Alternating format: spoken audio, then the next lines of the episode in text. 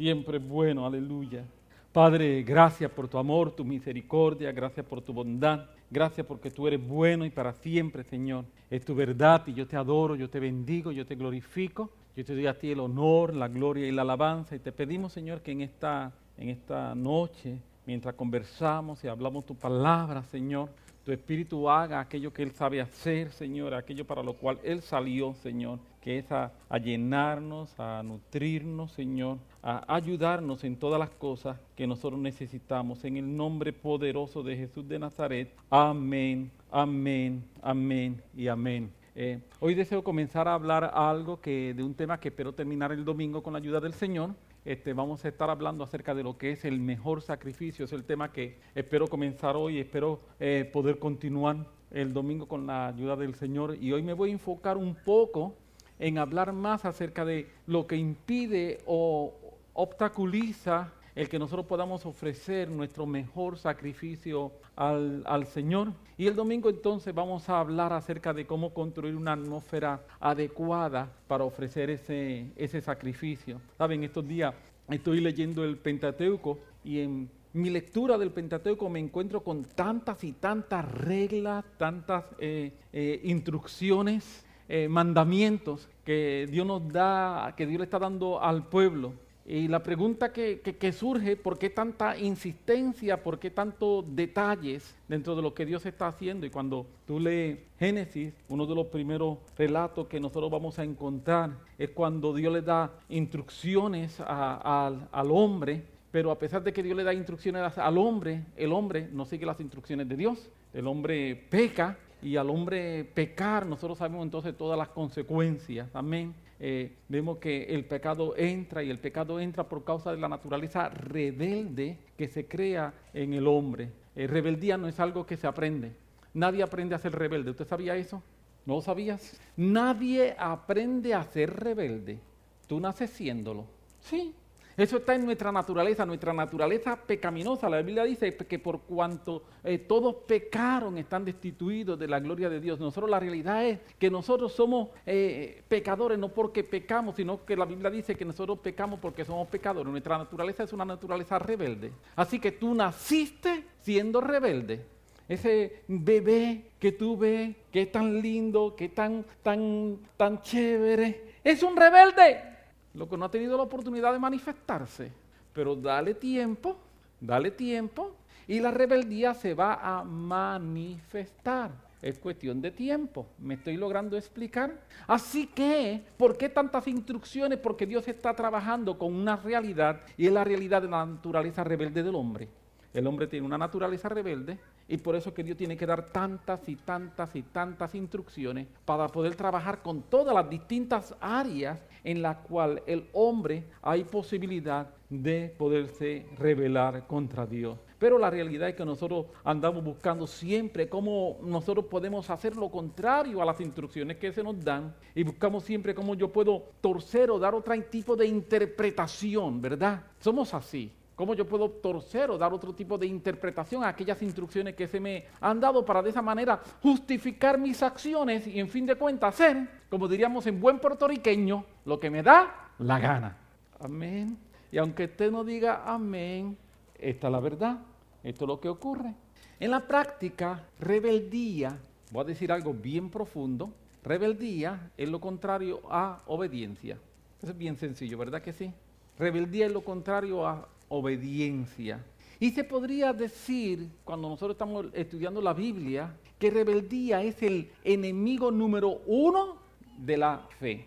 El enemigo número uno a una vida de fe se llama rebeldía. La desobediencia, cuando estamos estudiando la Biblia, es el resultado de la rebeldía. Por causa de que yo soy rebelde, que yo desobedezco. Yo no obedezco porque soy rebelde. No es porque no entendí, no es porque no pude, no es porque se me olvidó. Aleluya. La realidad, si somos honestos, es que la mayoría de las veces la razón por la cual tú y yo desobedecemos no tiene que nada, nada que ver con que no entendí. Si somos honestos con nosotros mismos, tiene que ver con que soy un rebelde sin causa. Amén. Yo sé que no están diciendo amén, pero lo que yo estoy diciendo es verdad. Esa es la razón por la que nosotros lo podemos. Es que no te entendí. Yo te entendí, es que no me dio la gana de hacerlo. Es que yo pensé que lo que tú querías decir era otra cosa. No, yo no pensé que lo que tú querías decir es otra cosa. Yo decidí ver cómo puedo escaparme de lo que tú me estás diciendo y al final hacer las cosas más o menos que yo me sienta que yo tengo control sobre las situaciones. Desobediencia es resultado de rebeldía. Rebeldía contra lo establecido, rebeldía contra la autoridad, rebeldía con quien trata de decirme qué y cómo yo debo de hacer las cosas. Tanto Efren como yo hemos mencionado en el pasado y simplemente quiero eh, aclararlo para poder continuar rápidamente, que es cierto que todos nosotros tenemos que tener una mente crítica, pero no un espíritu crítico. Amén. Mente crítica, sí. La mente crítica me lleva a analizar, no me lleva a desobedecer. Amén. La mente crítica me lleva a analizar, no me lleva a obedecer. Yo puedo analizar, evaluar, conversar, obedecer en aquellas cosas en que estamos de acuerdo, dar razones. Y si se trata de asuntos que van contra principios bíblicos, quizás es tiempo de moverme. ¿Saben? La Biblia dice que nosotros debemos obedecer a Dios antes que a los hombres, ¿cierto? Y yo estoy 100% de acuerdo con esto, pero permíteme un momento tratar de explicar esto un poco mejor. Obedecer a Dios antes que los hombres no es rebeldía, pero analicemos un momento las circunstancias que esto ocurre.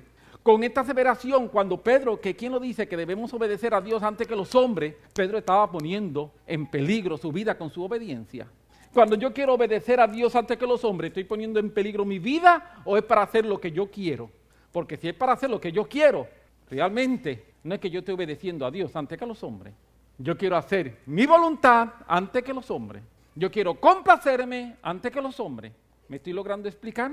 Cuando tú miras el entorno en que Pedro está mencionando esto, Pedro se estaba exponiendo a un castigo severo y su aseveración provenía de su convicción que él estaba en disposición de dar la vida por ello.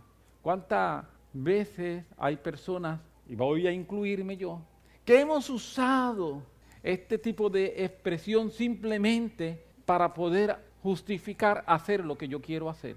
¿Cuántas veces?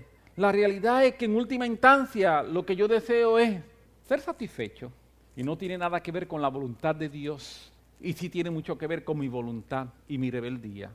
Yo recuerdo, Efren lo, lo contó hace algún tiempo atrás, permíteme volver a contarlo, un predicador puertorriqueño con el que se coincidió en un viaje a Cuba, en uno de los primeros viajes que se hizo.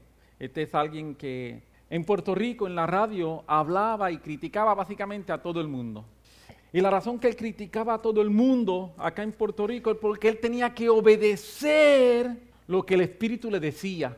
Y como él tenía que obedecer lo que el Espíritu le decía, él hablaba, criticaba a todo el mundo porque el Espíritu le estaba hablando de la gente y como el Espíritu le estaba hablando de la gente, él hablaba. Pero llegó a Cuba y cuando llegó a Cuba lo estaban esperando en el aeropuerto. Y cuando lo estaban esperando en el aeropuerto le dijeron que si hablaba contra el gobierno o hacía alguna crítica lo iban a meter preso. ¿Qué él hizo? Se encerró en el hotel no salió del hotel, inclusive llevaba medicina, medicamentos para entregar y cogió los medicamentos y los botó por el inodoro. Estuvo allí una semana. Parece que en esa semana el Espíritu Santo no le habló, no le dijo nada, porque no habló contra nadie, no criticó a nadie. Así que me tengo que preguntar, esa libertad que él usaba en Puerto Rico para hablar y criticar a todo el mundo porque el Espíritu le decía, ¿es realmente que el Espíritu le decía o que era un rebelde sin causa? ¿Es realmente que el Espíritu le decía o que simple y sencillamente era un irrespetuoso y que mientras no tenía consecuencia seguía siendo irrespetuoso, pero que tan pronto le ponen consecuencia no tiene convicciones. Entonces no es que tengo que obedecer a Dios antes que los hombres. Me quedo encerrado y no hablo. El espíritu, ¿qué pasó? El espíritu se le fue de vacaciones en esa semana. ¿Me estoy logrando explicar? Muchas veces podemos estar utilizando como excusa el que el espíritu me está hablando y que hay que obedecer a Dios antes que los hombres, cuando realmente no tiene nada que ver con Dios, no tiene nada que ver con los hombres y tiene que ver conmigo. Tiene que ver con la realidad de que tengo un espíritu rebelde. La rebeldía en la Biblia, cuando nosotros la estudiamos, comienza desde el momento de Lucifer. La razón por la que Lucifer se va en contra de Dios es porque se, llenó de rebeldía, era una persona rebelde. Rebeldía representa, rebeldía representa el reino de las tinieblas, mientras que obediencia representa el reino de la luz. Siempre que tú ves el reino de las tinieblas, el reino de las tinieblas tiene que ver con rebeldía. Así que cuando yo actúo en rebeldía, yo estoy actuando como el reino de... No es el reino de la luz como el que estoy hablando, actuando. Porque el reino de la luz está ejemplificado por obediencia. Mire, Jesús enseñó a sus discípulos que un discípulo no es quien aprende, sino quien obedece. Un discípulo no es discípulo por aprender las enseñanzas, sino un discípulo es un discípulo por hacer, ejecutar las enseñanzas. Amén, eso es un discípulo. El discípulo no tiene que ver con cuánto yo aprendo del maestro, cuánto aprendo intelectualmente del maestro, sino el discípulo tiene que ver con cuánto estoy imitando al maestro. El discípulo en última instancia es un imitador del maestro. Por eso eh, Pablo dice, imíteme a mí, así como yo imito a Cristo. Ser un imitador de Cristo es ser un discípulo. Un discípulo no es alguien que se pone y se sienta a aprender teología, sino un discípulo es alguien que empieza a imitar vida.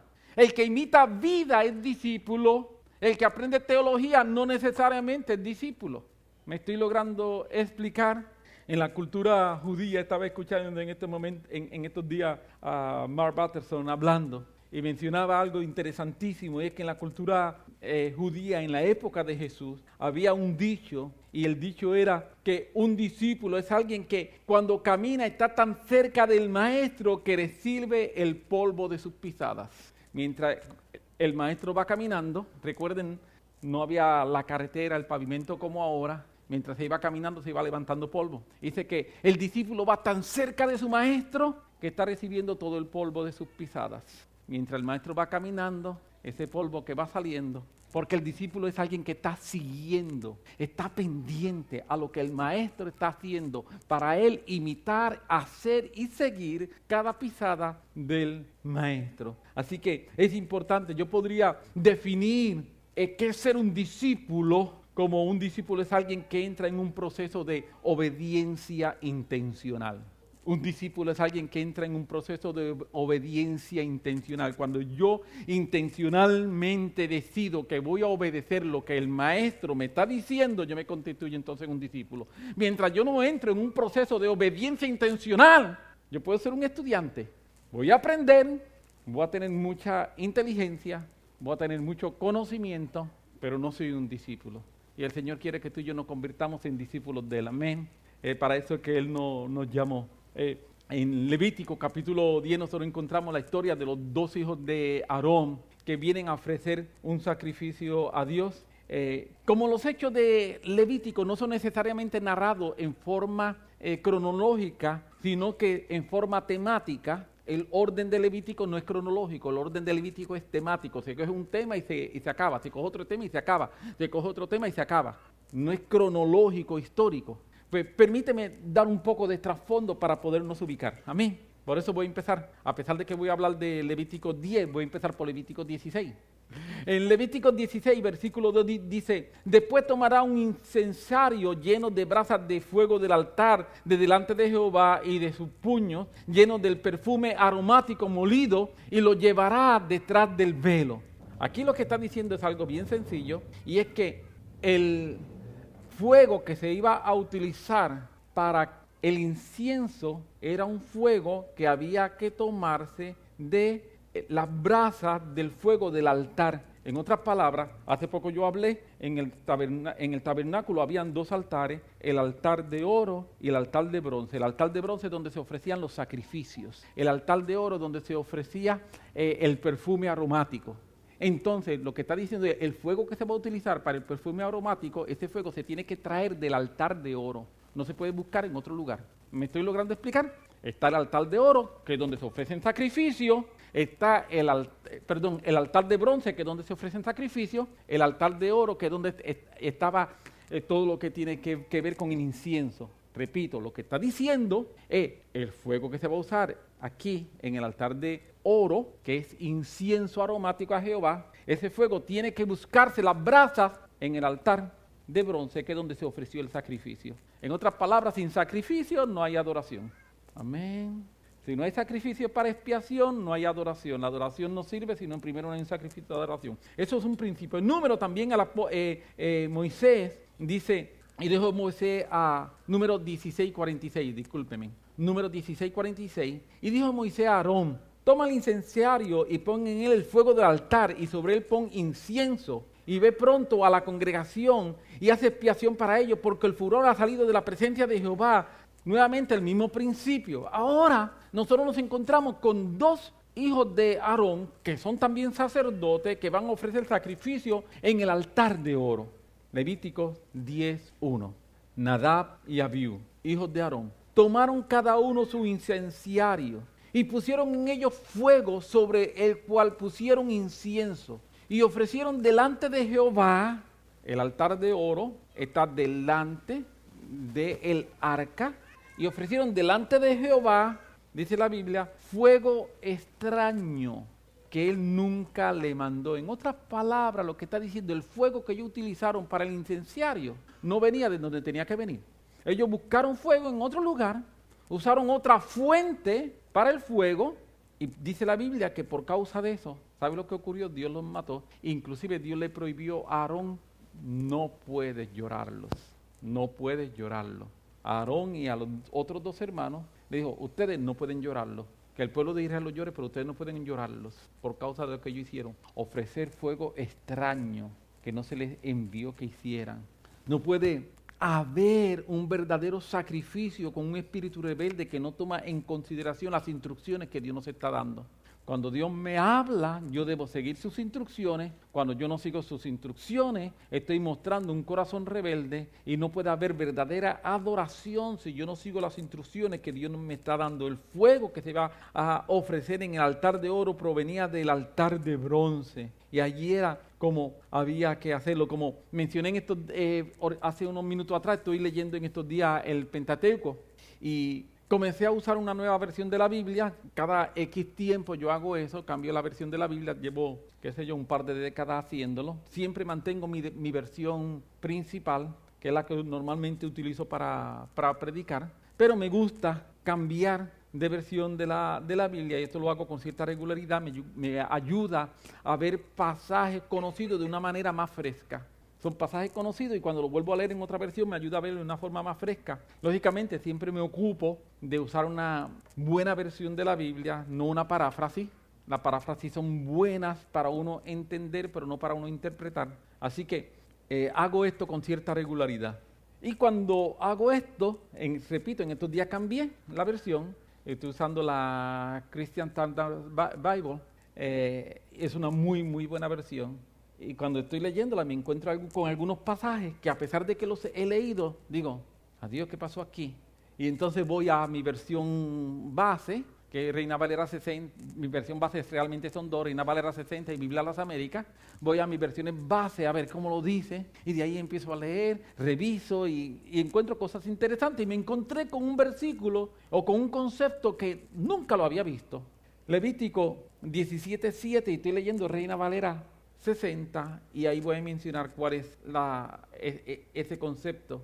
Y nunca más, Levítico 17, y nunca más sacrificarán su sacrificio a los demonios. Esa palabra, ya mismo vuelvo a ella, tras los cuales han fornicado. Tendrán por esto estatuto perpetuo para sus edades. Y nunca más sacrificarán sacrificio a sus demonios a los demonios, perdón, tras los cuales han fornicado, tendrán por esto estatuto perpetuo para sus edades. La palabra que se traduce en el hebreo y que es traducida por demonios en el original es, es graciosa la palabra porque es Zair, pero no tiene nada que ver con Zair.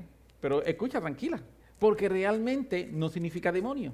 La palabra que se traduce aquí por demonio en el original es Zair y la palabra no significa demonio. ¿Está bien? Eh, Spiros nos dice que está una palabra para referirse al macho cabrío que la Biblia habla que se sacrificaba delante de Dios. Sair, normalmente, la gran mayoría de las veces que se utiliza esa palabra en la Biblia es para referirse al animal que se sacrificaba, que se ofrecía como sacrificio delante de Dios. Ese es el significado de esa palabra. ¿Me está siguiendo? Pero sigue diciendo Spiro, pero también es usada la misma, la misma palabra para cuando en tiempo de rebelión contra Dios los israelitas adoraban al macho cabrío. Y ahí que yo digo, espérate, espérate, espérate. Aquello que se supone que ellos ofrecieran como sacrificio y que normalmente era el sacrificio, el sair, ese sacrificio. Llegaba un momento en que en momentos de rebelión, en vez de ofrecer el sacrificio, ellos se ponían a adorar el sacrificio. ¿Me estoy logrando explicar? Mira, un momento como lo traduce la nueva traducción viviente. El pueblo ya no debe serle infiel al Señor al ofrecer sacrificios a los ídolos que tienen forma de cabra. Ellos trataron de hacer una traducción ahí tratando de interpretar lo que está diciendo. Segunda de Crónica también nos hace a nosotros una referencia directa a ese suceso. Y lo que estamos hablando es que el pueblo en un momento determinado, en su proceso de rebelión, tomaba lo que debía ser un sacrificio para Dios y terminaban adorándolo. Y cuando yo estoy leyendo esto, encontré interesante y me pregunto cuántas veces nosotros hacemos lo mismo y lo que se supone que sea nuestro servicio a Dios, nuestra adoración a Dios por causa de que estamos viviendo en procesos de rebelión, empezamos a adorar lo que hacemos en vez de adorar a nuestro Hacedor. ¿Me estoy explicando? Y lo que se supone, ¿cuánta gente se enoja porque no le reconocen lo que hacen? Ay, si te enojas porque no reconocen lo que haces, estás adorando el servicio y no a Dios. ¿Verdad que duele? Por lo menos a mí me dolió cuando lo leí, cuando me confrontó la palabra. Si a ti no te duele, perfecto, pero a mí cuando yo lo leí, yo dije, Dios mío, es fuerte lo que nos está diciendo. ¿Cuántas veces nosotros podemos tomar aquello que se supone que nuestro servicio al Señor, y por causa de la rebelión, ponerlo como algo más importante?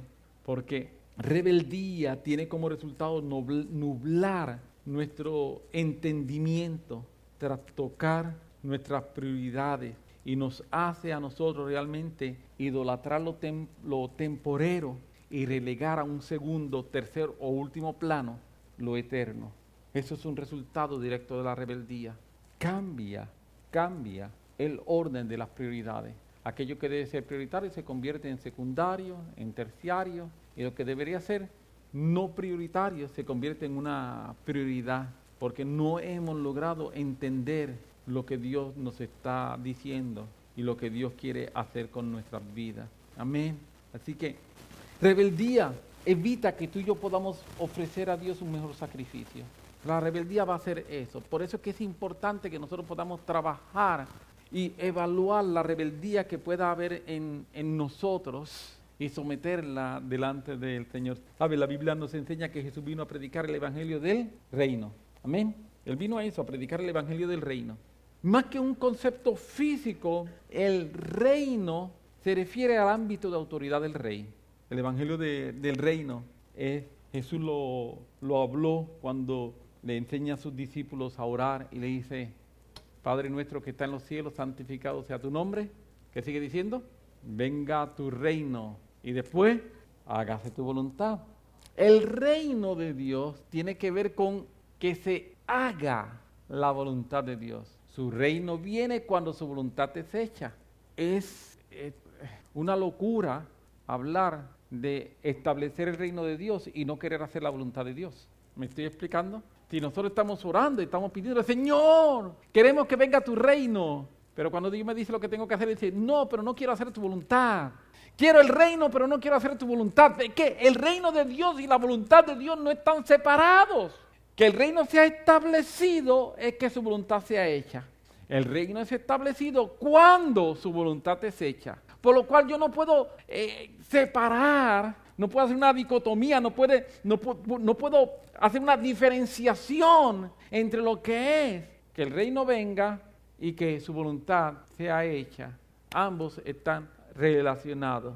Así que cuando Jesús habla a sus discípulos acerca de que el reino de los cielos viene, él no se refería, lógicamente lo sabemos y lo entendemos, a un reino físico, él se refería a un reino donde el ámbito de la autoridad del rey se ejecuta y donde nosotros estamos obedeciendo lo que el rey está diciendo. Con eso es que tiene que ver realmente el venga tu reino. La razón por la que el reino de los cielos tiene que ser establecido en la tierra y la razón por la que aquí no se hace la voluntad de Dios por causa de la rebeldía. Y por eso nosotros necesitamos confrontar la rebeldía. La rebeldía es algo que necesita ser confrontado para nosotros poder ofrecer un mejor sacrificio al Señor. Es imposible, es imposible ofrecer un sacrificio mejor si nosotros no enfrentamos espíritu de rebeldía que gobierna y que puede afectar nuestra vida. Yo soy llamado, yo soy llamado a vivir bajo mejores normas. Yo soy llamado a vivir en un estándar de conducta mucho más alto. Yo soy llamado a vivir en obediencia, porque solo de esta manera yo podré ofrecer al Señor un mejor sacrificio. No puedo ofrecer un mejor sacrificio si no vivo una mejor vida. ¿Hay algo que obstaculiza nuestro mejor sacrificio? Sí, rebeldía. Y cada uno de nosotros tenemos que enfrentar eso en, en nuestras vidas. Amén. Cada uno de nosotros tenemos que enfrentarlo. Porque queramos o no queramos, nuestra naturaleza humana está ahí. Y es cierto que nosotros hemos sido vestidos con una nueva naturaleza. Amén. Yo lo creo. Eso enseña la Biblia.